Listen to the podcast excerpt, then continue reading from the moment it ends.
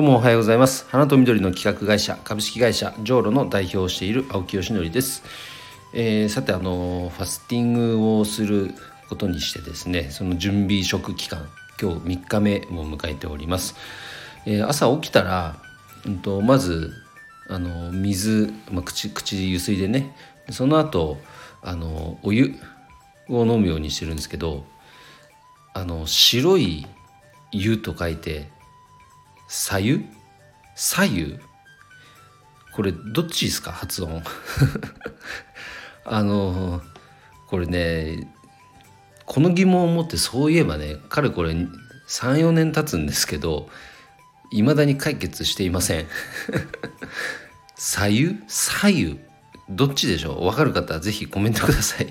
よろしくお願いします。ということで、えー、本題に移る前に一点告知をさせてください。運営している花と緑の社会実験室そう、えー、こちらはですね花×〇〇植物×〇〇という、まあ、社会実験を通じて、まあ、いろんな商品サービスに、えー、落とし込んでいくと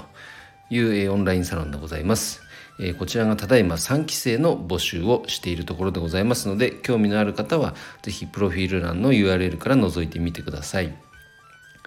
なんかあのはまあ、本題に早速これでね移ります本題は今日はですね花の可能性についてお話をしたいと思いますが、まあ、花の可能性とか花の魅力っていうとなんかどうしてもうんとこのお花は例えばバラというお花はこんな魅力があってこういう香りがあってこんな色合いでこうだから素敵ですよねといううんと表現がちょっと違うかもしれないけどいわゆる機能的なねお花そのものが持つ機能的な価値その魅力にばかりフォーカスされがちなんです。でそれをじゃあどうやって伝えるかというふうになっていくと、まあ、いわゆる今フラワービジネスの業界ですでに、えーと、商売としてあ、まあ、ビジネスとしてあります花屋さん、まあ、こういったお仕事になっていくわけですね。でその素材を活用して、えっとまあ、フローリストの方々の技術を駆使して花束にしたりアレンジメントにすると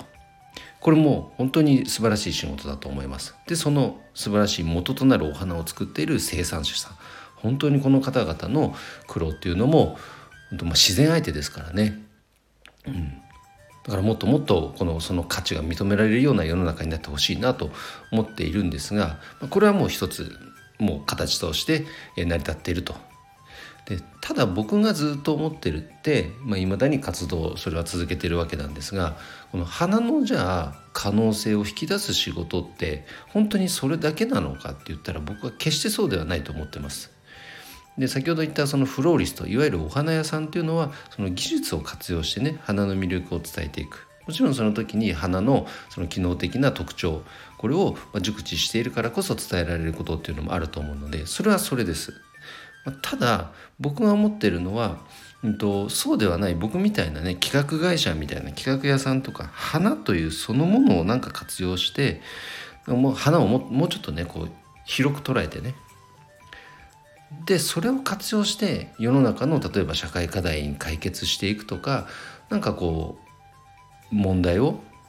問題提起していくとかなんか楽しいことをしていくとかでそれを商品サービスに落とし込んでいくこういう活動がもっともっとあったっていいんじゃないかと思っています。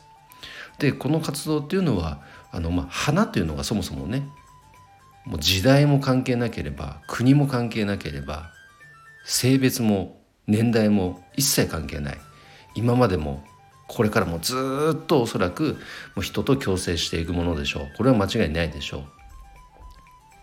となった時にえー、この花の活用の可能性というのはまだまだ広いと思っています。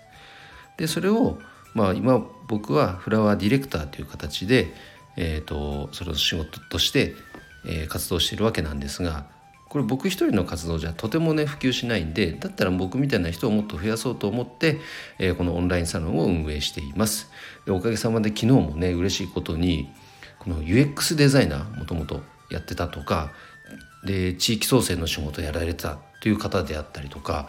あとはこの商品企画のお仕事を今現在もやられてるそのような方々も、えー、この第3期でね、えー、ご参加してくださってますのでこれからますますねどんな動きになっていくのかとても楽しみです。えー、ということで、え今日は花の可能性についてお話をさせていただきました。えオンラインサロン花と緑の社会実験室そうではえ第3期生の募集をしていますのでえ興味のある方は是非、え URL からね、え、覗いてみてください。また、え、いいねと思った方は是非ハートマークを押していただけると嬉しいです。ということで今日の配信は以上で終わります。今日も一日頑張ろう。青木よしのりでした。バイバイ。